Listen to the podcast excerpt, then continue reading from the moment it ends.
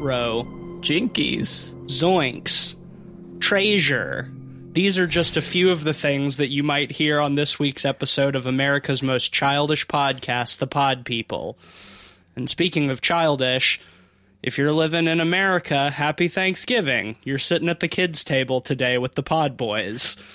We didn't really realize that this was going to be our Thanksgiving episode, but here we are. So, happy Turkey Day, folks. Gobble gobble. There's no turkey left, only cranberry sauce.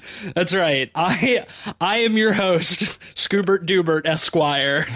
You know, maybe it's a Confederate ghost in the mirror. Maybe it's white guilt. I'm Cleveland Mosier. How apropos for Thanksgiving. I know. I'm everyone's favorite stoner who loves dog food, Ben Sheets. And we're coming at you today with something. Um, this was Cleveland's choice, and Cleveland chose to make us watch the 1998 film Scooby Doo on Zombie Island, You're goddamn right. directed by people and starring those people from Scooby Doo who have been doing it forever. Oh yeah, and kicking ass. Cleveland, why'd you do this? Well, legitimately, why why did I pick this movie? Yeah. Uh, several reasons. One, uh, I've been holding on to it for a little while as a choice. As Uh, punishment. Yeah, to your to y'all's disdain. And I finally decided uh, when I saw that it came on Netflix that that was a good excuse. Uh, that Netflix has now put it up for viewing, so you lovely viewers can, if you so choose, view this uh, children's cartoon as well.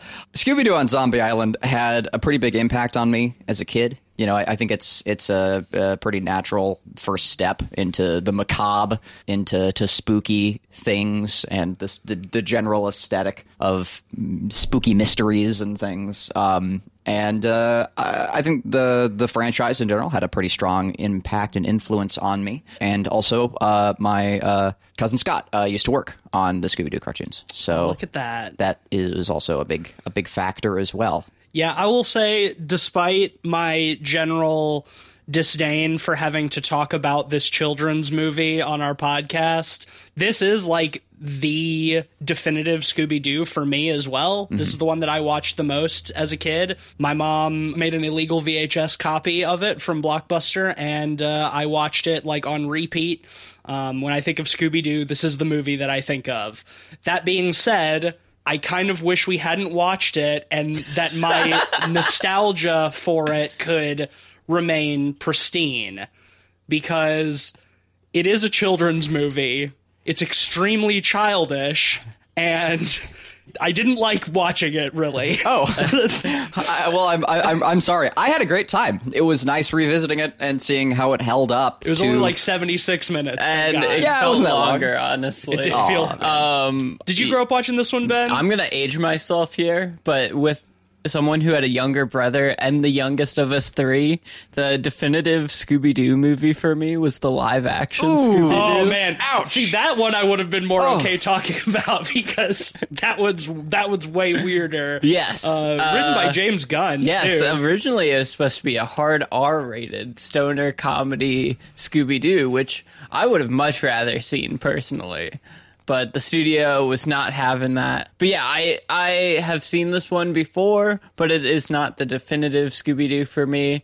And while I enjoy my memories of Scooby Doo, uh, it's one of those right. things. It's great as a memory. I don't think it really holds up in practice. My problem with Scooby Doo as an adult is that it's fucking annoying.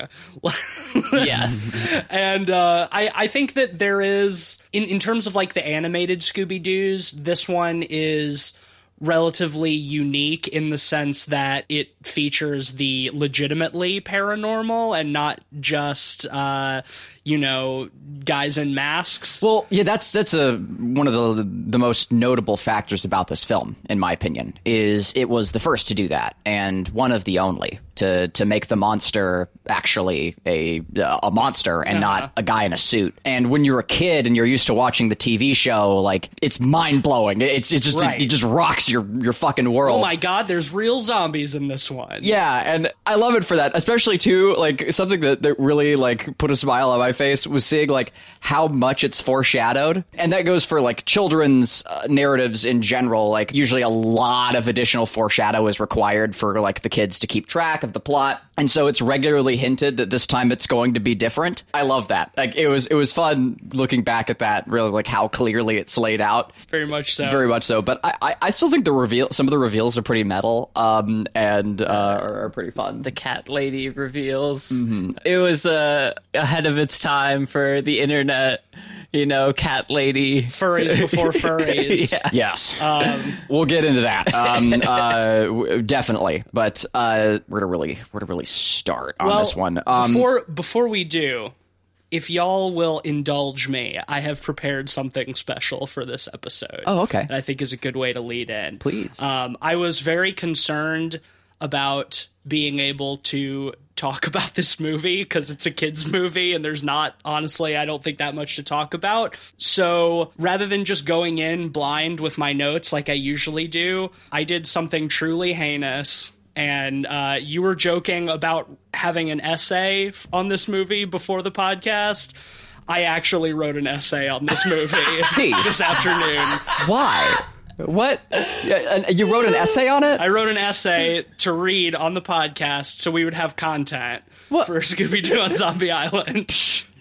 If you, I can talk about this movie all day, but you know that's fine. If you a if you wrote a whole classic essay, of horror cinema, I sleep. Scooby Doo Zombie Island, real shit. Here we go. real shit, here we go. I wrote I wrote a it's a this is a nine paragraph essay. That serves as it doubles as a plot synopsis and as a thematic analysis of Scooby Doo on Zombie Island. Are like yeah, all right, there's not gonna be much of a discussion, but sure there is. All right, We can discuss. okay, I'll just like, read away, I suppose. I mean, if you're offended, I don't have to. and I Cleveland's cut this No, I- I just- I didn't expect it. He, he's been upstaged so much for the first time in maybe the, the history of the podcast. Cleveland took notes on a movie I did. It, it, or Scooby Doo. well, I was pretty drunk. I just didn't remember everything, and uh, you know, You'll so- still, I think you'll still be able to talk about your stuff. Anyway, all right, here we go. Scooby Doo on Zombie Island is a triumphant examination of a gang of lifelong friends and their sentient but dim witted dog's harrowing journey into a waking nightmare that leaves them questioning the nature of existence and evil itself. The dark, mysterious bayous of Louisiana provide a backdrop that not only poignantly mirrors the shadowy condition of the human soul, but also the muddy obfuscation of morality brought about by desperation. The film begins with Mystery Inc. being chased through a foreboding castle by the creature from the Black Lagoon, enraged by having somehow found himself in a rain slicked bastion upon a mountain where no self respecting swamp creature would feel at home. The ska rendition of the iconic Scooby Doo theme transports the viewer back through time to the year 1998, a more innocent time when we could simply skank our worries away. the jarring disjoint Okay, between amazing. the jarring disjoint between monster and manor is clarified at last with the reveal that once again these hijinks were the work of a confused elderly oligarch attempting to increase his material wealth through criminal means. Disillusioned with their monotonous role in futilely unmasking the economy of fear presided over by the wealthy elite, the gang goes their separate ways. Destitute, Scooby and Shaggy find themselves becoming an extension of the very iron fist of authority that their carefree spirits have long rejected, seeking employment as airport security. It seems too horrible to be true. Our beloved innocent dunces have become narcs. More distressing still, in this pre 9 11 world, their day to day consists of rooting out and confiscating exotic sausages and cheeses to be hoarded in a colossal airport evidence pantry that would put the larders of the most opulent Bavarian royalty to shame. Contrastingly, Velma finds herself trapped in a comfortable but unsatisfying existence, reliving the past commodified, dealing with the very mystery story she longs to be living once again.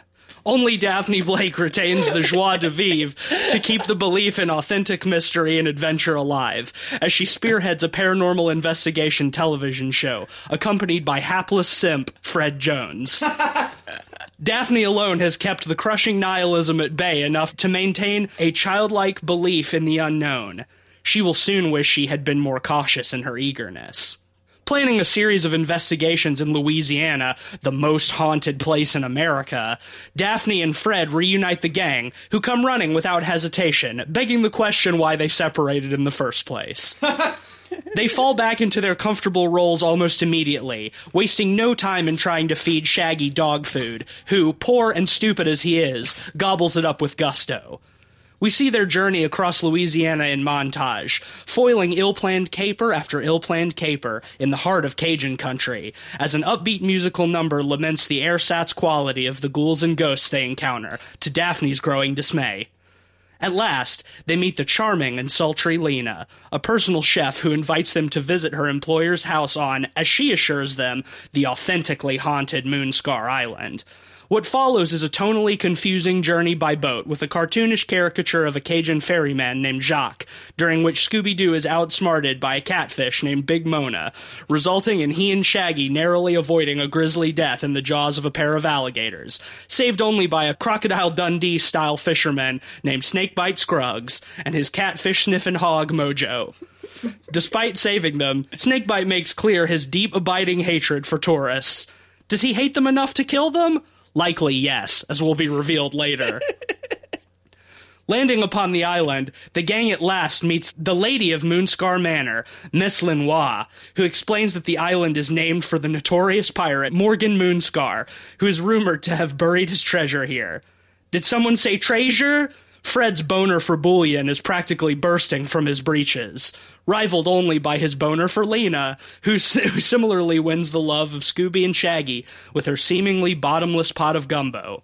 Daphne jealously reacts to Fred's infatuation by flirting ferociously with the disgruntled gardener Bo, further cementing the bizarre cycle of mutual cucking that defines Fred and Daphne's relationship. We quickly learn that the pirates are not the extent of the island's dark history. Moonscar Island is home to a pepper plantation that has existed since the island's antebellum days. It seems that the island is indeed haunted by the specter of slavery. Distressingly, this does not seem to even moderately concern any of the characters, whose callous attitude towards the suffering and exploitation of laborers extends so far as to suspect Bo of malicious intentions, simply because he's rightfully enraged by the indifferent destruction of his weeks of landscaping work through the moronic antics of Scooby Doo, as he chases the dozens of cats kept by Miss Lenoir. This antagonistic relationship with the feline denizens of the island serves largely as a vessel for a tiresome bit where Scooby Doo repeatedly emphasizes that he is, in fact, too stupid to realize that he is a dog. Ultimately, leaving Scooby and Shaggy exiled from the manor, forced to eat hot peppers in the mystery machine until they are driven to quench their scorched mouths by gulping gallons of dirty swamp water the seemingly masochistic obsession with the infernal peppers deftly mirrors the Promethean flame that drives the gang's relentless quest for truth. After a terrifying series of unexplainable paranormal sightings, including a spectral pirate scratching some spooky words on a wall, Velma levitated hornily without the use of wires and magnets, and the ghost of Robert E. Lee appearing inside of a mirror, the gang is at last forced to confront the reality of the supernatural when a sickly green light raises an army of zombies from the swamp. Fred, unwavering in his skepticism, tries to unmask a zombie pirate, instead, removing its entire head, resulting in a game of hot potato that is more macabre than amusing. This revelation shakes the gang to their cores, with the exception of Scooby and Shaggy, whose simple minds are just as easily frightened by men in masks, despite their long history of hoax busting. The gang are chased through the night by a potpourri of zombies, from pirates to Confederate soldiers, and even a pair of Bermuda shirt clad tourists, Snakebite's past victims, perhaps? As another musical number helpfully informs the viewer that it is, indeed, the scary part. The horrifying revelations do not end here, however. The gang's investigations lead them to a subterranean shrine dedicated to the worship of the pagan cat god of the island's original settlers, where they discover, to Fred's horny dismay, that Lena and Miss Lenoir are ancient ghoulish cat creatures who traded their souls to wreak vengeance on Morgan Moonscar and his crew after brutally feeding the settlers to alligators 200 years prior. In exchange for immortality, the cat creatures must lure victims to the island, each harvest moon to drain them of their vital life essence. Too late, our heroes realize that the ghosts and zombies were simply trying to warn them of the impending peril. The gang and Bo are immobilized with the use of wax voodoo dolls and are forced to watch in horror as the feline femme fatales begin to drain the life force from Shaggy and Scooby. But before they can finish sucking their shit dry, a horde of zombies bursts into the Eldritch Sanctuary, distracting the beasts long enough for Velma to reshape the wax dolls into likenesses of Lena and Miss Lenoir instead, holding them at bay until the harvest moon passes its zenith, breaking the curse at last. As the cat creatures are reduced to bone and ash, the restless spirits of the undead are finally freed. As the eerie green light disperses for the last time, the tiny ghost of Robert E. Lee salutes the gang and offers them a relieved, thank y'all, before disappearing forever. The final betrayal of the audience is the revelation that the long suffering proletarian Bo was actually an incompetent undercover cop investigating the disappearance on the island, and being characteristically useless when danger reared its ugly feline head. Ultimately, Daphne's curiosity was satisfied beyond her belief, biting off more of the supernatural than she could chew. But rather than dissuading them from their lives as paranormal investigators, this narrow brush with true Faustian evil and death bolsters the gang's resolve more than ever, fueling a further 22 years and counting of solving formulaic mysteries and foiling the harebrained schemes of eccentric millionaires. If this inspiring tale does not instill in us the boldness to persevere in the face of the repetitive and banal evils of modern existence, I don't know what will. And with that, I will leave you with those timeless words of the tiny ghost of Robert E. Lee that ring ceaselessly through time. Thank y'all. Thank you for coming to my TED Talk. on How do we? Wow. How do we follow that? Incredible. uh, with applause. Uh, uh, uh, uh, holy shit. Uh, thank you for bringing some incredible fucking content to this episode. That took me two hours to write. I can't Jesus. believe I did that. Good lord. Oh, y- y- uh, okay. Okay. What? mm, Next level. I'm speechless. Next Uh, level shit post. Yeah. Frankly. Um. Uh. Outstanding. Uh. Amazing. Well, now we can start to talk about some of those things that I hinted at in depth. Yeah. Yeah. Another way of a full plot synopsis. Um. Uh. Yeah, now we can just refer to the plot instead Yeah. of having to explain things better as we go. Oh my god, uh, incredible! Uh, thank you, You're thank you for that. Um, what a delight! Let's start at the top. Um, and just and just work our way, you know, back down uh, with you know some some silly little bits because I have a couple of notes. Um, Please, I've spoken long enough. yeah, my work, um, here, my work here is done. yeah, you you you put in you put in good work, and I appreciate you for it. Um, I'm gonna agree. I was I was pretty pretty shocked by uh, Shaggy and Scoob becoming narcs. Yeah, what the Um, fuck was yeah, that? What the hell? Uh, in, incredible, frankly. I mean, it, it is it is kind of funny, like the idea of like you know like the the the stoner you went to high school with becoming a cop. Uh, um, Scooby Doo becoming a cocaine sniffing drug dog is a nightmare. pretty good bit. Yeah, um, but uh, the, the the the additional reveal of of them being uh, in it in it for the drugs and or the sausages and cheese that they're they're they're finding is pretty goddamn funny. Like I, I thought that was a great bit. Just goes to show that they don't drug test to become a TSA agent. Oh yeah, no doubt. The fact that they opened up that closet and it was only food is just so quaint. It's, it's, it's wholesome and hilarious. I They replaced how- all the contraband drugs and stuff for like something like kid friendly. yeah, so I it's love all how like charming it meats is. and that cheeses. That's all they confiscate from uh, What- for people at the airport is just illegal meats and cheeses. See, and like that's that's the perspective like I love to come at this sort of thing from is like the the like the adult creators. You know, like having to make this thing and like where they can throw in little jokes like that for themselves, and like I, I really appreciate those little things. I think they're they're they're fucking hilarious, frankly. Especially the stuff too, like with Fred's relationship with Daphne and just how particularly fucked up it is. It, uh, Yeah. is is incredible. I, I never realized when I when like I the, was when I was a the child. sexual tension is insane. it's ridiculous. and they literally just go around cucking each other. Yeah. To make each other jealous. Yeah, but like the thing is, is because like they have to maintain that will they won't they with them like throughout the entire series. Um, there's no resolution on it, so it's just like this like maintained level of like awful tension between the two of them. It's it's terrible. Yeah, Like, give me give me the Scooby Doo where Daphne and Fred Don't say it. Don't don't. No. Okay. Well. Yeah. I- I'm sure it's somewhere date. online. Come on, just, just Uh, say date. Um, and then additionally, too, like let's talk about Shaggy eating dog food and Yeah. and what that means, right? Because why why why is he eating dog food? Right? That's something that like I never stopped to ponder as a child in all of my time watching Scooby Doo. That like Scooby snacks are dog food, and Shaggy loves them. Right. Yeah. Well, see, here's here's what I've I've come to accept. Okay. Is the reality. And that's that Shag is a goddamn lazy, filthy hippie. Yes. Right? Shout out to hippies. He is just too lazy to support himself. So, like the other members of the team, they aren't going to financially support him. Like No, they're, they're over that shit. dog and you know that that conversation happened at some point, right? Well, I mean, do you see how much he fucking eats? Yeah, well, how that's- could you support? That's No, no one baffling can. Thing No one is can. like half of this movie is just Scooby Doo and Shaggy eating different things. Yeah, or just in- people eating. And It's yeah, insane yeah, how much the of this movie is majority of the food eating. Most. Shaggy eats is human food. So, like, the addition of eating dog treats won't add that much to his diet. It won't add that much to fulfill his stomach, his insatiable hunger. yeah. insane. He really is just like Azathoth, just like continually moving throughout like the the world, just eating. the blind idiot god devouring and gnawing at the at the fabric of time. yeah, you know, uh, Shaggy. Yeah. Shagathon. Shagathoth. Thank you. Yes, very good. We got there at the same time. Very good. Incredible. Yeah, so like he's too lazy to support himself, so he just instead of like actually trying to get a job or like some sort of means to pay for whatever, he just uh, eats dog food.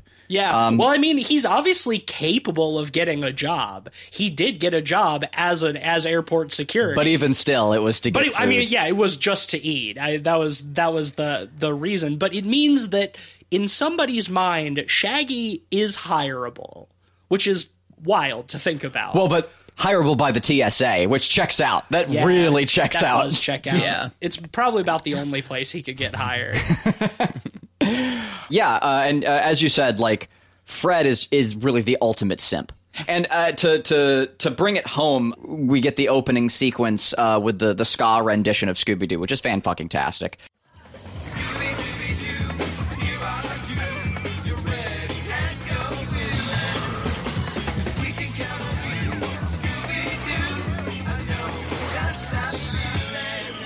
It cuts to several years in the future when they've gone their separate ways and they all have their own little gigs.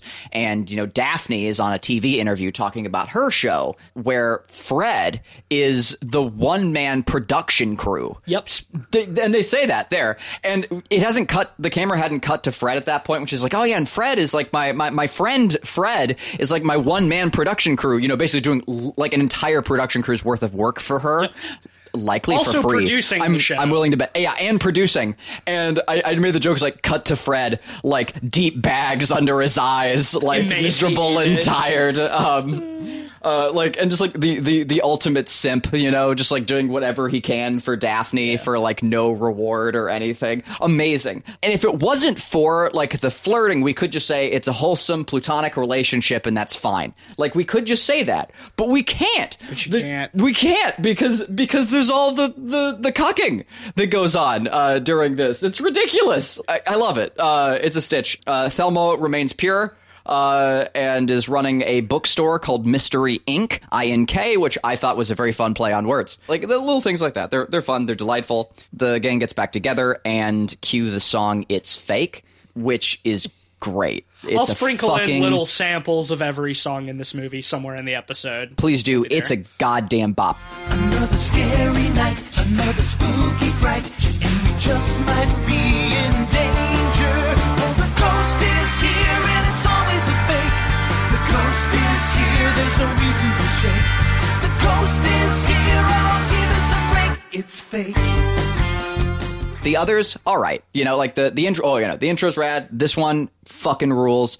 The one a little later on where it's talking about like where the scary part has been stuck in my head all day, which is my curse, and I I, I own that. I, I recognize this is what I get for picking a children's movie. You reap what you sow. Yeah, um, it's a terrifying time. It, it's been stuck in my head. I cannot get it out. Um, It's terror time again. yeah, um, yeah. Well, and then it ends with "It's a terrifying time," Yep. like that. Yeah. So it's it's been it's just been on loop, misery, just just misery all day over that. But um, this other song though, with the, it's fake, I love it. Uh, It's great, legitimate bop. that song fucking rules. And again, too, that that idea of like reinforcing like in the the kids' minds, you know, like the monsters are always fake. The monsters are always fake. Just so you really get that, so that when you you have the subversion, it blows your goddamn they're lid real, off. It's like, oh my god. yeah, holy shit! Who'd have thought? The Well, fact amazing. that they brought on Third Eye Blind to do some of the music. Wait, what? Really? Yeah. The Third Eye Yeah, Blind. Yeah. It was in the credits. So good, awesome. Says everything that needs to be said Wow! the Oh god, I just complimented the Third Eye Blind song. It's Oh, it's so in, in 2020. 90s. What have I done? Yeah. maybe enough time has passed that I can. I I don't know. God damn. I don't don't call me Superman. Uh, all right. So uh, 2020, Third Eye Blind is good again. Mm. Here we here we are. uh, mm, so they're on their the the montage ends and they get to the French Quarter, uh, where there's a fun bit where Fred is eating uh, beignets. Yep. Um, uh, not to be confused with uh, um.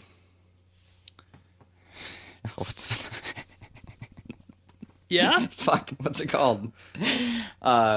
Ben Wa balls. No, the uh, the, the little uh, uh, toilet splashers. What are those called?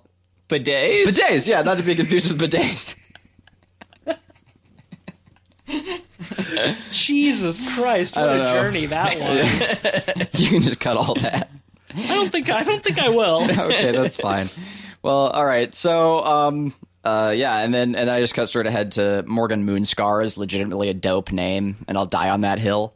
Uh, Yeah, I mean, if I was a pirate, that would be a pretty cool name. yeah, Moonscar is rad. sure.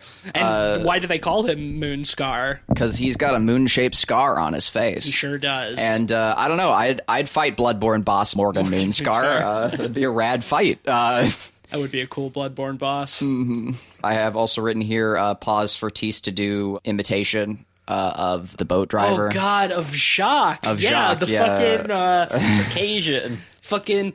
We you bring you on this boat? That's the uh, Snakebite Scruggs. him, him hate tourists, yeah. I It's lo- like not a good Cajun accent either. it's just like super cartoonish. No, it's I amazing. love that he has a warthog as a pet. Well, that's too. Snakebite. Yeah, that's That- Snakebite. not Scruggs okay, different guy. yeah. Different guy. Yeah, yeah, yeah, yeah. Snakebite. Snakebite Scruggs, um, named after assumedly Earl Scruggs, uh, the banjo player. Snakebite Scruggs is voiced by Mark Hamill of all people, which is a delight. Instead of having a dog, he has a pet swamp hog for smelling catfish, which Don't know how that works. Yeah, I'm not sure if that. I've heard of a truffle. out. I've heard of a truffle pig, but never a catfish hog. You know, you know what's funny is I, I remember like commenting on it, it's like checks out to me, and y'all were like, "How does that check out? And what fucking way does that check out?" And my thought was like redneck logic, and then I just have a note underneath that that says frog sticking and nothing else. Um, uh, uh, which which I knew people who did go and do back in Bama in high school, go and stab frogs with a skewer and eat their legs like degenerates. That's much less Uh, weird to me than taking a warthog, a, a land, a swamp hog, even. Yeah. A land animal, and having them chase a catfish. they just scare them off. right? yeah. Yeah. What assumedly. would that? How would that? how Unless would that swamp hog- hogs eat catfish, and it's like a whole thing that we don't know about. I'm familiar with noodling. Like I, I'm we willing all, to. I'm willing to bet this is just children's movie logic, and Yeah. we're not supposed to be thinking about it this much. yeah, but that's part of the fun. I also really appreciated the after all of the, I guess Third Eye Blind songs. Um, uh, the like the classical scoring when they first get to the the big the big house, the big mansion, uh, and Scooby's chasing around the cats. It's all classically scored, and it's very fun. I enjoyed that. very Mickey Mousey. Yeah, and uh, I thought it, I thought it set the spooky tone nicely with the, the, the big the big strings, the big orchestral stuff, and that they actually shelled out like enough cash to do you know to have a big score. Uh, oh, and, and my next note is uh, Pepper Plantation most definitely haunted with slaves. yes. um, uh, which is interesting because of all the zombies, of all the ghosts in it, no slaves. No slaves. You know, like so this is a pepper plantation, but like we we're just looking over that fact, which is weird to me. Like there's so many like Well, it's not weird to me. It's a kids show. A kids so movie, like it's just yeah. it's a weird like Kids way for them about to slavery. Yeah, like that they dance around it with um like you see Civil War like Confederacy, like Civil War ghosts and stuff. Well, yeah, they say there were Confederate barracks on the island. Yeah, but we don't talk But about there's but there's also during the the big zombie chase at the end, there's also some Union soldiers in there, Yeah. which implies that there was a battle on this island during the Civil War. assumedly.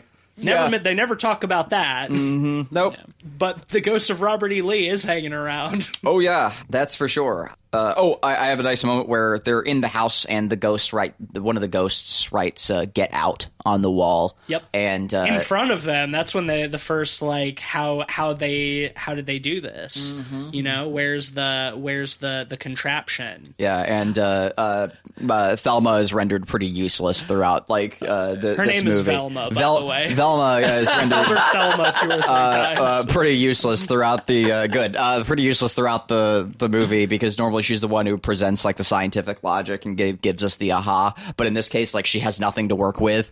Um, Hey, but she did. and they do don't a- give her anything else to do. She Like, did do a pretty good job of destroying that lady's kitchen wall with yeah. the Yeah. spatula. They, she did, um, and we'll get to that. But uh, oh, also like multiple op- like they also take multiple uh, opportunities to try and get a give a Velma upskirt, which I thought was a weird choice. Velma upskirt. Um, uh, but uh, enough about that. Uh, during while they're filming the "Get Out" being written on the wall, Daphne calls cut, but Fred keeps rolling. yeah, mad respect. And I thought that was great. And I want a little bit more respect back from him. So he's not, you know, he's a simp, but like he does, you know, he, he did like take some initiative. The thing and I what- love- what's funny about it too is like Daphne calls cut, Fred keeps rolling, and then two seconds later she says, "Keep rolling, Fred." She just loves ordering Fred around. Like there's no. He loves it too. He I loves know. being ordered. Around. Yeah, and, and, you know, I get, that's fine if that's their thing. Did you um, notice that when they were rewatching that footage, it cut to a close up?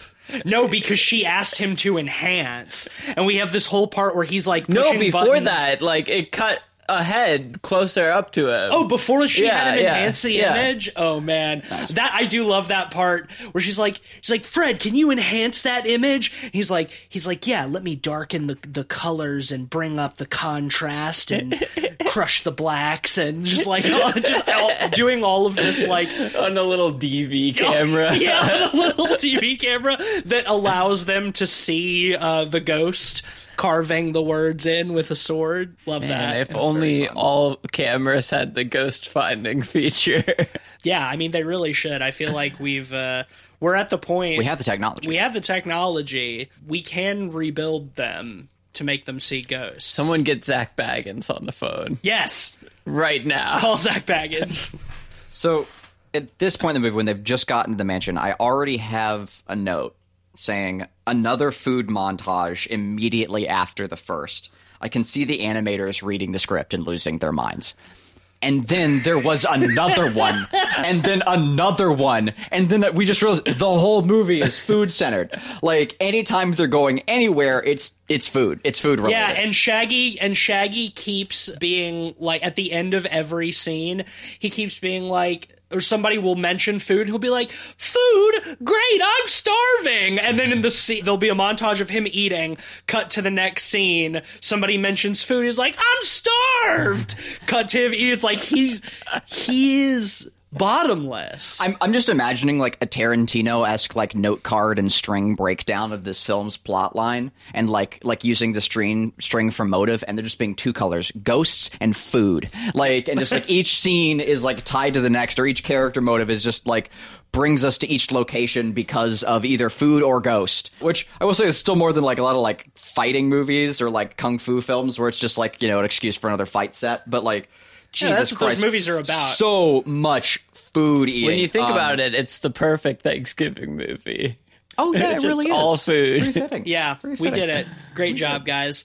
Uh, yeah, it like when they first walk into the house, Lena tells Shaggy and Scooby that they can like well, they ask if they can taste the gumbo, which is still on the stove, still cooking for dinner.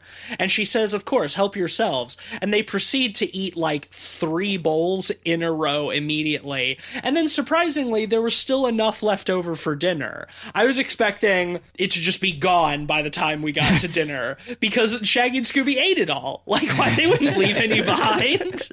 why would, like, you can't leave.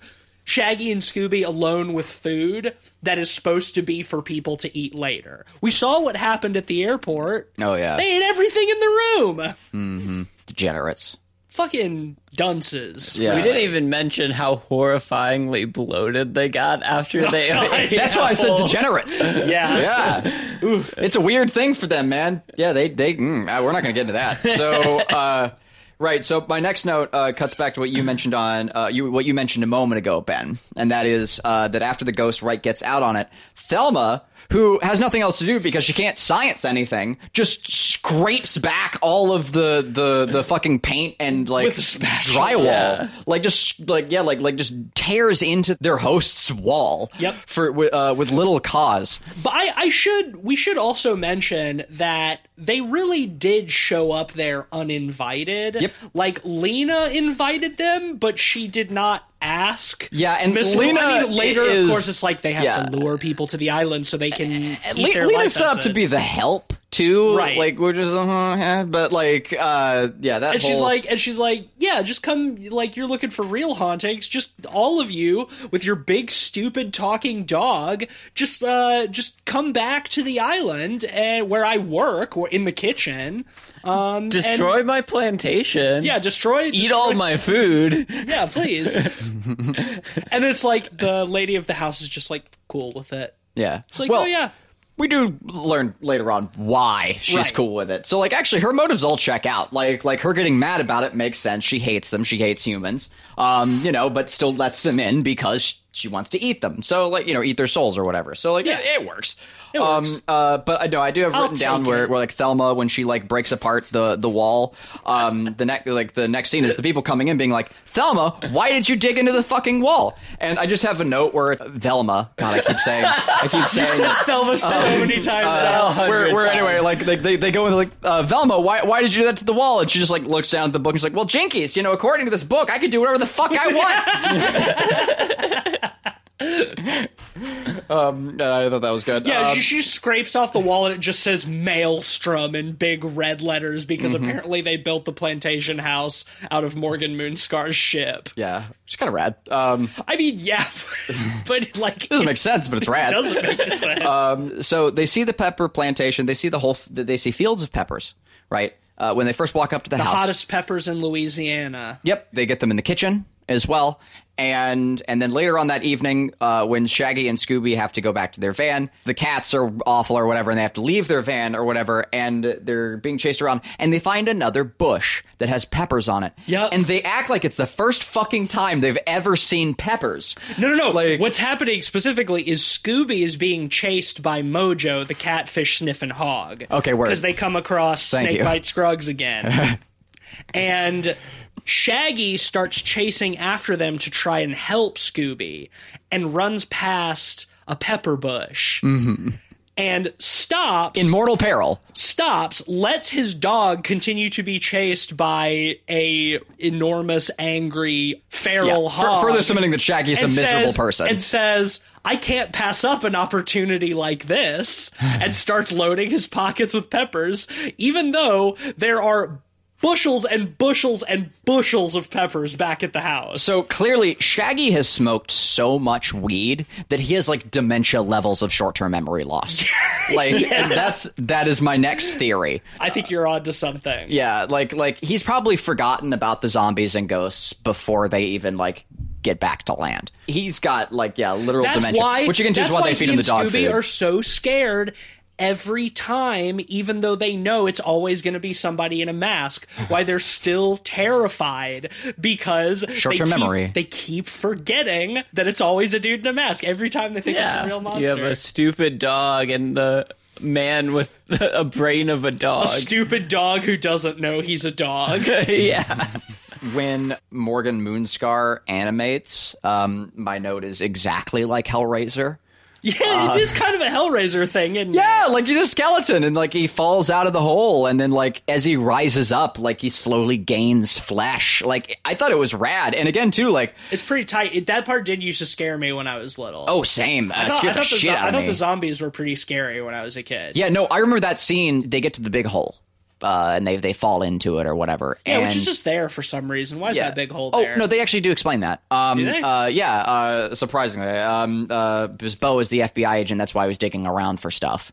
oh yeah, I guess that's right. Th- I didn't say they explained it well, but they do explain it. It's a big, perfectly rectangular hole that is too deep to climb out of once you fall in. Except they do climb out of it. Well, I mean, because Sco- Shaggy climbs on top of Scooby to climb out and then drags Scooby up after him. But if Bo was out there digging by himself, how did he get out? It's a perfectly rectangular, like smooth walled hole.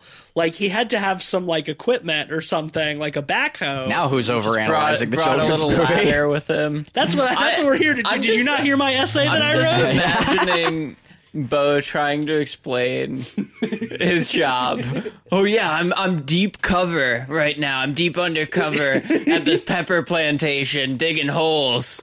This lady's lawn, pretending to be a day laborer. Yeah, right. Getting paid three dollars an hour.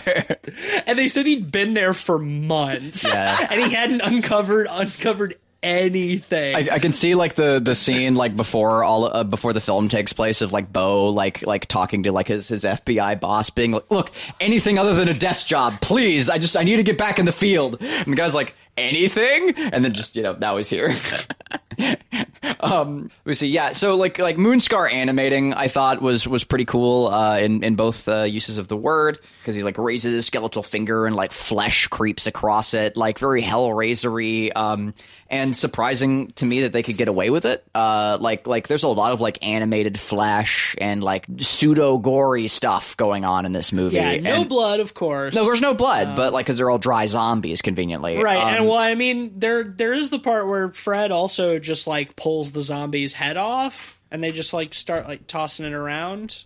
Oh, we're get yeah, we'll get to that because like that that's uh, probably my biggest bullet of all. Um, yeah, once once the gang does, well, we'll, we'll start uh, skip to there. Like when the gang is in the woods, they're all being chased by the zombies, and they find the one, and Fred tries to prove that it's not by ripping its goddamned head off. Yeah. Like holy shit. It reminds me of that scene in Tropic Thunder when I think it was Robert Downey Jr. picks up a, a decapitated head and thinks it's a movie prop and starts playing with it like a puppet. and it's just like it's so macabre when you think about It's it. a, it's a literal corpse, and and they're throwing it around like a hot potato. Yep. Like it's it, the the comedy's gone. Like it's just just horrifying. Uh, I love it. And then it's Uh, and then its head lands back in its lap, and it just puts it on its neck upside down, and then screws it. It screws its head on. yeah, it seems like the its head worst on. way to put on a head. Yeah, insane. like a- absolutely like wild. They got away with it. Yeah, and then I, my my next note, of course, is like Daphne talking, flirting with Bo. You know, saying like you know like cucks Fred again, saying he's kind of cute. And I just have a, a note written down where it's like it's their own fault slash fetish, uh, not a will they won't they. yeah, right. it's it's not, it's not even that anymore. Like they're they're into some weird shit, and like that's what it's about now. Like it, it's not a will they won't they. Like Man, goddamn. So I, while we're on the subject of Bo, uh, I want to go in a little more in depth into something I, I mentioned in my essay. Is like obviously with the Scooby Doo formula, you have to set up a couple of red herrings, you know, because the reveal has to be a surprise.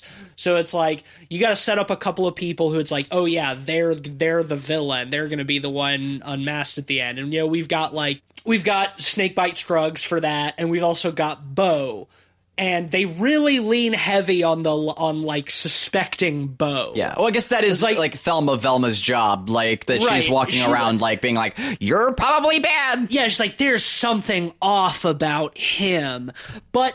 The only thing that's off about him is that he's pissed at these strangers and their big, stupid talking dog showing up unannounced, messing up weeks worth of his landscaping work by Scooby ru- charging through the yard, digging up holes and hmm. breaking planters and shit. And Bo's justified in every and everybody having a completely blasé attitude about that. They're even like, "Sorry about the damage that Scooby did," and some and Lena's just like, "Oh, don't worry, Bo will fix it." and it's like he's pissed off about that, rightfully so. But that's why he's suspicious. That's why he might be a villain because he's not all smiles and sunshine. he doesn't put up with them being like uh being fucking mooches. Like, Right. like like as he should. This Like- is the plight of the proletariat. Oh man, yeah, like it, yeah, what a, what a nightmare. And of course, too, like um, I, I do love the the motivation for for Velma to uh, you know, like be the one who kind of goes after and like is is mega suspicious of Bo. Um, uh, not only because she's the science person who you know like is going to bring the doubt to whether these are like uh, real mysteries or not, but also because she hates men. So it works. It's good. It's a, it's a good bit. if I hung out with the people that Velma hung out with, I would also hate men. I hate everyone. and yeah, dogs. Yeah. and dogs. Yeah, damn. Yeah, I, I respect it. Like, I, it's definitely not a character flaw. Yeah, Snakebite really hates tourists, as you, Really you mentioned in your, your essay. tourists, that yeah. there we see a couple of like modern, recent dead tourists, which I guess like could just be the cat ladies. you Yeah, because they have to know. lure people to the island every year. But like, I like to think that they're actually people that Snakebite has killed I, I think it's fun too. because he hates tourists. yeah, like Oh, I hate y'all dang tourists. how is yeah? Amazing Snakebite has lived. They've Yeah, just they've right. just tolerated it, and he's good for it, I guess, or he does he's unaware. Um, uh, All he wants to do is try to catch that catfish, Big Mona. Oh, uh, to to go back to your point about Bo uh, and his justification, uh, I actually quoted you uh, while while we were watching uh, that scene. Is uh, Bo's only angry because he has to clean up after that idiot dog? Yeah, Yeah. that's every time. yeah. I would be, I would be fucking mad too, frankly. Oh yeah. I don't have any notes about like the the voodoo dolls and whatnot. That's all fine and fun. Uh, I mean, I do love that like Velma is able to very quickly reshape the dolls into to make them look like Miss Lenoir and Lena. So they can, so they can throw the cat, the cat people around. Yeah, that was She's like, oh yeah, just a second, just let me, and she just like reshapes it. It's like, damn, are voodoo dolls that easy? she she does have some good use in the movie. Like she does get you know Yeah. some good heroic moments, which is good. I want to talk about a little bit Right. about like how they turn out to be cat people. No, that's my next. Yeah, yeah, yeah, yeah. It's time. It's time. because like up until that point the movie is like everything is ghosts and zombies It's on You know, brand. like two different things but like related they're both like the living dead or you know they're they're manifestations of dead people It's macabre. yeah your pirate ghosts and then your pirate zombies And fitting for the setting, Yeah, sure. Louisiana. You know, like uh, yeah, you know, I I can I can get down with that. That's fine. And then completely burying the lead. There turn out to be cat people at the end. right. So especially considering like how uh, It's like how does that how come in- much everything else is foreshadowed Yeah. and set up for for the the, the child viewers like like the, The cat only- people come out of nowhere the only Yeah. foreshadowing is that there are like a couple dozen cats on the house, Yeah. like out on the property. so uh i was bad i didn't do any homework is catman a big thing in louisiana I, I don't think so. I don't mean, know. okay I'm, I'm googling it now because like that's that's all i can think of is like like why they picked cat people is like catman is like a big is like a like a big like uh, Cat uh People. cryptid Cat People was a very famous, you know, horror movie from the 40s. Yeah. And I think it's set in the South. I think it's set. I thought it was set in like. Um, it's been a long time since I've seen it, but I thought it was set in like Mexico or something, like South South. The Deep South. deep south. I can't remember. Don't Yeah, I can't quite don't quote me on remember, that. I just um, remember a bunch of people speaking Spanish. So no the wikimoco or wiki wik, wiko miko the Miko Wik- Miko. Catman is uh, Maryland, so that's not it. Yeah, I don't know why they're cat Um, Why people. the fuck did they pick cat people? Like, what a weird choice. Like it's it's creative. It's fun. I like I I like the idea in a vacuum, but to shoehorn it in at the end of a movie's of a movie Yeah. that up till this point There was there was really no reason for them to be cat people. Like like they, they could have just been like again like voodoo priestesses like out for immortality, and that would have been fine, you know. Yeah. Um, I think maybe part of it too. I I would wonder like again like this movie's got a lot of erasure written all over it. Again, like it's a plantation, but there's no like talk about the slaves. You know, like they practice voodoo, but like then voodoo and shit. But like it's a little weird, and I wonder like how much of it like they were originally like voodoo priestesses, but like making like them out to be the bad. You know, so they had to be like, well, we can't just straight up do voodoo because like.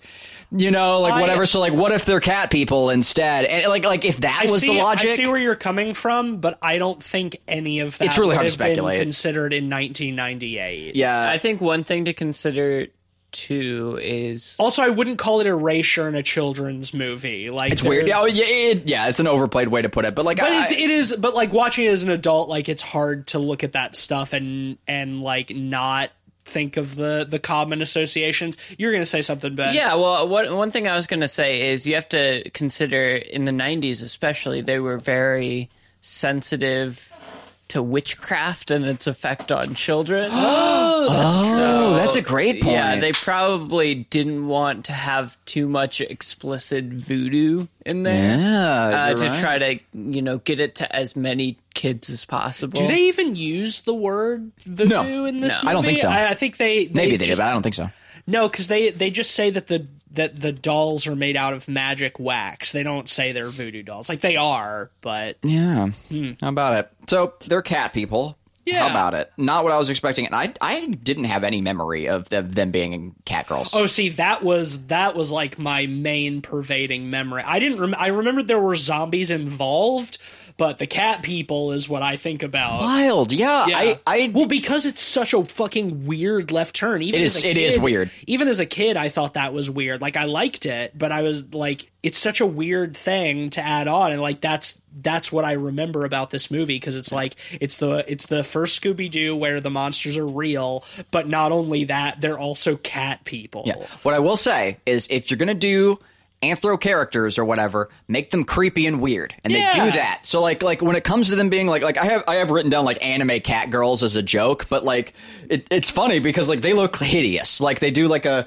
their, their faces get all wrinkly and scary looking and uh, and menacing and like they they look like monsters, which is the way to like do it. most anime cat girls in real life. I mean, honestly, though, like it, it's uh, that, well, we don't want to alienate our viewers, but like the uh, our listeners. But uh, no, I, I, I much prefer that they go the monstery route with it. That's fine. But their their origin story, I, I thought was fucking wild. Like they were settlers who came to the island um, and happened to worship a cat god. Where the fuck they came from? Yeah, I don't know where that came from, Like, yeah. I, yeah, where, what their origin is, like, like before they were settlers there, who knows? Like, what I don't know where they would have come from, like, to worship a cat god other than like Set from Egypt. No, but they're like, they're obviously French because uh, right. But who in France worships a cat exactly that's what I'm saying. Like Mr. Yeah. Law still has a French accent, not like a Cajun accent, like a French, French, yeah. accent. Yeah. And it makes sense if they're like the original settlers, and Louisiana was settled mostly by the French. So like, but where is the cat god coming Yeah. from? They just shoehorn that in. It's like it's like, uh, we prayed to our cat god for bountiful harvest. It's like, okay, cool. Why? Yeah. Where? Where'd that come from? And, and so to lead into that, we have one of the, uh, the, uh, the next most macabre moment, like legitimately macabre, like moment uh, in this children's movie where Captain Moonscar shows up and uh, like for the settlers in this flashback, like way back in pirate times, and forces them all out into the gator infested water to be eaten alive by gators. Yeah. Like and you see them like like uh forcing these people like like these like like poor settlers like out into the water, you know, like terrified and scared. We see the alligators go in and under the water and like moving towards them and then like the the reactions as like the the two uh ladies like the two survivors who are the the cat ladies um Yeah. like like watch as they're like their friends and family are devoured like like painfully and then we hear the screams wild wild that's in a kids movie Yeah, um, totally. holy shit like, like that's insane um and i wonder if i don't remember it because like i blocked it out like that was that was ins- Yeah, that I didn't. nuts I didn't remember that aspect of it either. Yeah, Um, they get but eaten it by also, gators. But like, it makes it makes sense that they would then like offer their souls to become cat people to like wreak vengeance on the pirates. Yeah. that's believable. And their cat god would do it because they'd feel bad. Because holy shit, they just turned evil. Yeah, see, that's the thing, right? Is like they were pretty justified in their motives. And what's weird is like they play up the zombies to be like the good guys, to be like, no, they're telling him get out because you need to leave. Yeah. Uh, the zombies are just trying to warn you to get off the fucking island so you don't get sacrificed and your souls don't get sucked. But also, the zombies are really bad. Moonscar like fed people to alligators. Like, what's going on there? the zombies are Confederate soldiers. yeah, the the cat ladies are kind of justified. Like, what's up with that? You know? yeah. I don't It's know. it's it's you know it, it's gray villains and yeah, and it's, that's it's it's morally it's morally really ambiguous. and I respect the shit out of it. Frankly, I, I think that's great, ballsy even. murky like the swamps. Yes. Uh, uh, so I guess just oh yeah, over time they were corrupted and perverted in their immortality, uh, and they just yeah they started sucking those those tourists dry, which I guess is where the term "suck the head" comes from. Um, or I think I, I've written down my notes a whole new meaning for "suck the head," which for non-southern listeners is uh, uh, uh, a reference to eating crawdads. Why sip when you can suck? Suck. Oh yeah, you got to suck the head. That's a that's a thing. Um, That is a reference I was thinking meant something completely different. yeah, no, it, it, it, uh, My weirdly mind wholesome. Was Uh, entirely in the gutter for that. No, you get a line. You, uh, I'll get a Slap poll. the We'll go down the cross. Uh, we'll go down the cross. Uh, mm. Let me start that one over. Uh, you know, you get a line. I'll get a pole. Let's go down to the crawdad hole and suck some head. Slap it, Slop some top. Oh yeah, well that Yep. that is okay. Get the soul sucked out of you, Yeah. so to speak. She swallow my kids like a slurp. So yeah, they they drain their they try to drain their life force. Um, and then yeah, I, I just have written down like Confederates and murder pirates are good guys. Yeah. weird and then uh, not sexy cat girls thank god and then uh, after they are foiled and the moon uh, sets or sunrises or uh, ten, whatever it is um, the, the They ritual to- is incomplete Yeah, they have to complete their ritual uh, when the moon reaches its the harvest Mm. moon reaches its zenith, And and, they- literally as soon as they go past that, it's like oh, and they just disintegrate. out of runtime uh yeah no no well they don't just disintegrate disintegrate you know they just get raiders of the lost ark the flesh is melted the cat flesh is melted off Yeah. of their bones and they're reduced to skeletal ash it's wild once again extremely macabre for a kids movie and, Um, and all the the zombies uh, do too. yeah they just they all like- just like yeah. get disintegrated Like the flesh just like falls off of them and they just like disintegrate. And then a very small ghost of Robert E. Lee appears and salutes and salutes the gang. weird choice Thank y'all. And then is is set free i, I, I what The Bizarro sequel where the ghost of Robert E. Lee just haunts people. So the gang in this case are actually bad guys by letting the ghost of Robert E. Lee go to heaven. Honestly, I think uh, the the happiest ending for this movie would have been for these pervert degenerate hippies to have had their souls sucked and, And the cat zombies. the cat people just to go on living like they deserve yeah, because they're bad. They're bad people. They exploit the labor of the working class. Um, the they- zombies deserve they- to be zombies sym- in eternal pain They sympathize uh, with Confederates. And you know what? This is the perfect segue to cycle back to something that I didn't bring up in my essay, but I do want to talk about. Is way back when they're in the French Quarter, we see that in the back of the mystery machine, they have whole banks of computers. yeah In 1998, There's only one answer for that. they're CIA operatives. Yeah, they're they're friends. they're feds and that explain and then you look at their actions through the rest of the movie exploiting the proletariat sympathizing with racists. Working as a narc. working as a narc. The gang are ops. The mystery gang are ops. That's my ultimate thesis on scooby-doo on zombie island. They're in, they're in the cia And when you think about it, the the cat ladies, they were just wasting a Fed's time by making him do menial gardening labor. yeah further evidence that the cat people are actually the good guys yep wow how about it We did it. We solved the mystery. Great gang. work, guys. We did it. Yeah, Yeah. we got wow. We we solved the whole mystery. I think that's that's all of my my bullets. I'll I'll, I'll double check, but yeah, I think we. I mean, unless y'all have any them. anything else to hit, I feel like like we've come to like a really solid thesis. Are y'all ready to just rate this? Yeah, It's a terrifying let's get time. It over with. Cleveland. Oh, I hadn't even thought about my rating.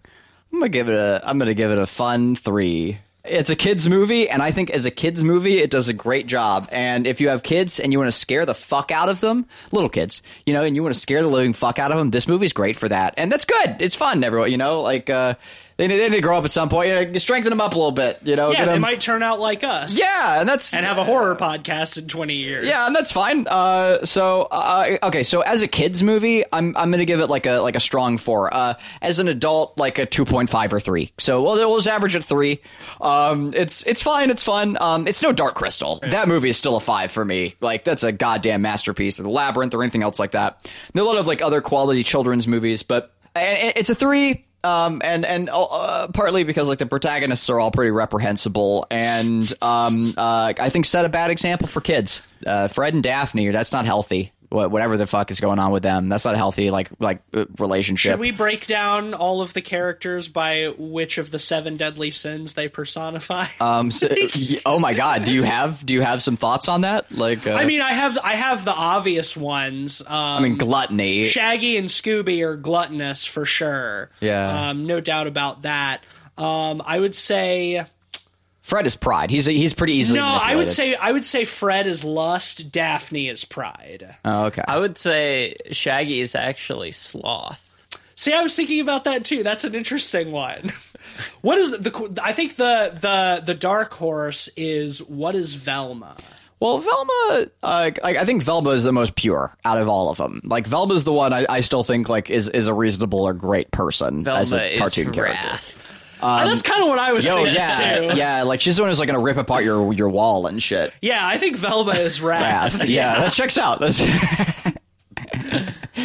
Well, great. Good, good aside, guys. We Yeah. added some more to that. we did it. Uh, well, well done, well done, everyone. okay, so three Um, for you, yeah, three. Yeah. Ben. Uh, well, this movie made me hungry, and it didn't have Scrappy doing it, so two and a half out of five. Wait, wait, wait. Hold. on. Okay, here's an age gap situation right here. It y- lower score because it didn't have Scrappy Doo. no higher score. Oh, okay, good. Okay, Yeah, good, yeah, good, good. Scrappy No, Doo Scrappy- sucks shit. Okay, no good. matter We're what on the same page. Yeah, okay, Scrappy Doo Scrappy Doo sucks. sucks. Yeah. Yeah, um, cool. Yeah, you know, like when I was a child, I would have given this five easily Yeah. because as a five-year-old, it was a five. It was a perfect, amazing film. Run it again. Re- hit hard, rewind. It's hard for me to rate this one because I I'm just at an age where Scooby Doo, something very obviously for young children, is annoying to watch, and uh, the characters are annoying, um, and a lot of this movie was pretty annoying.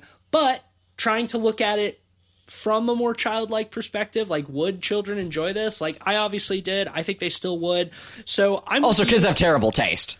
Yeah, I mean, oh my god, yeah, true facts. Um, but I'm with you, Cleveland. I'm gonna give it a three as well. Yeah. That, that feels about right.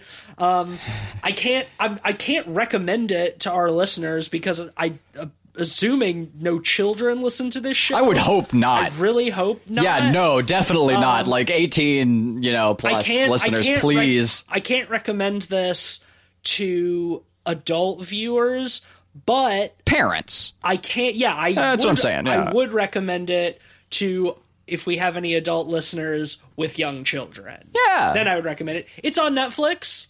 Your children probably know what Scooby Doo is. Scooby Doo's still fucking going. It's never going to end. Yeah.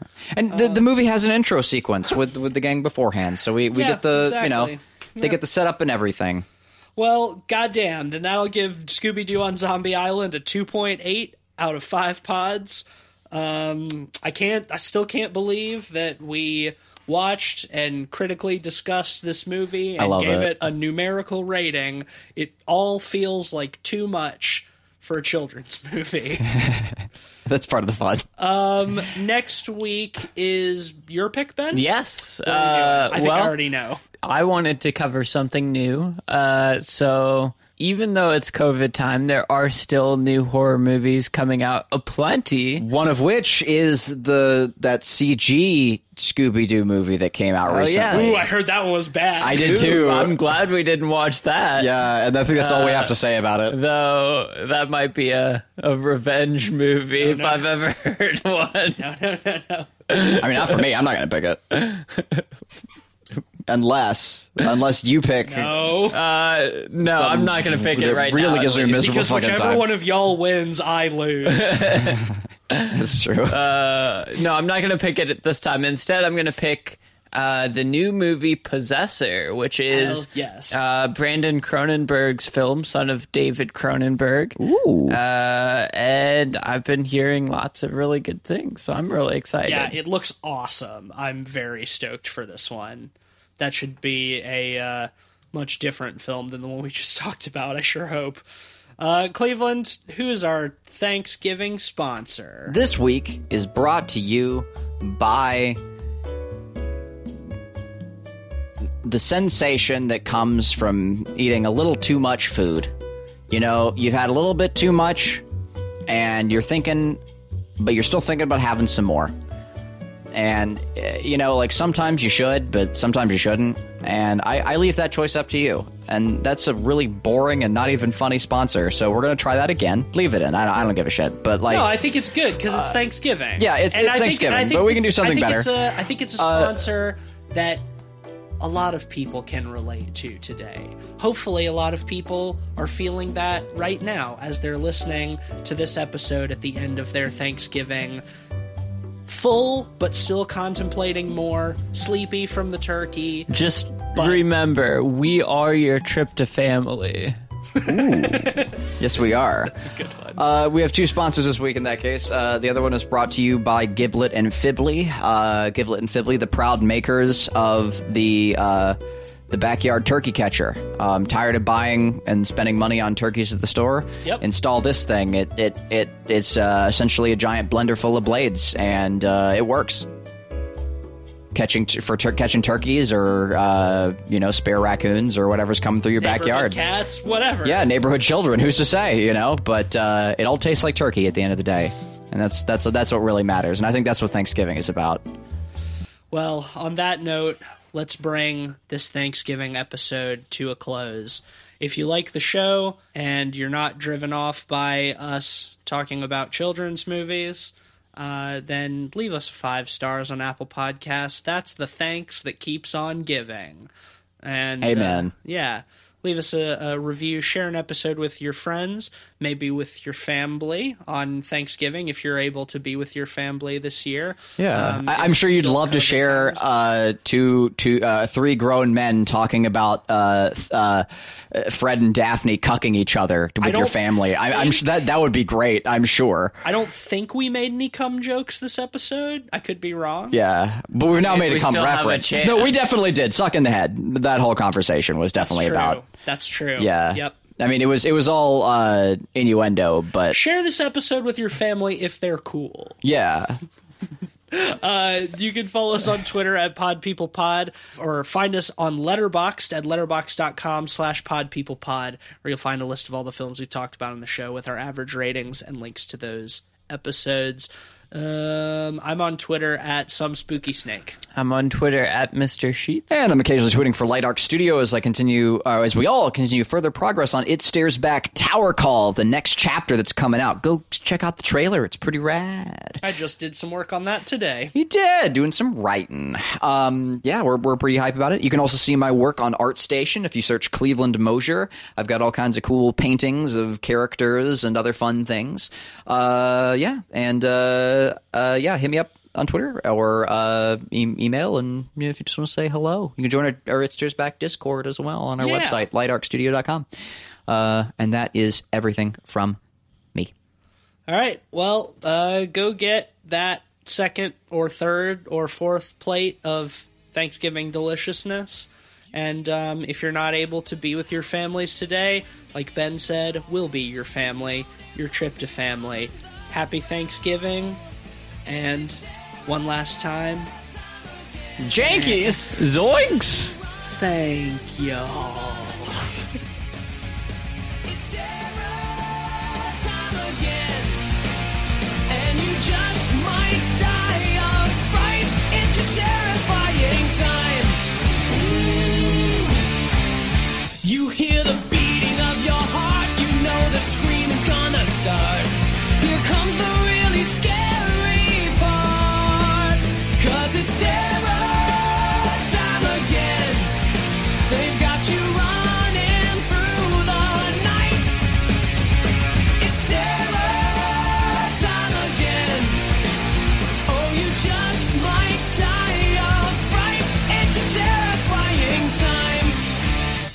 All the trees begin to moan, and the monsters grunt and groan. Rotting faces full of slime. Don't you know it's terror time?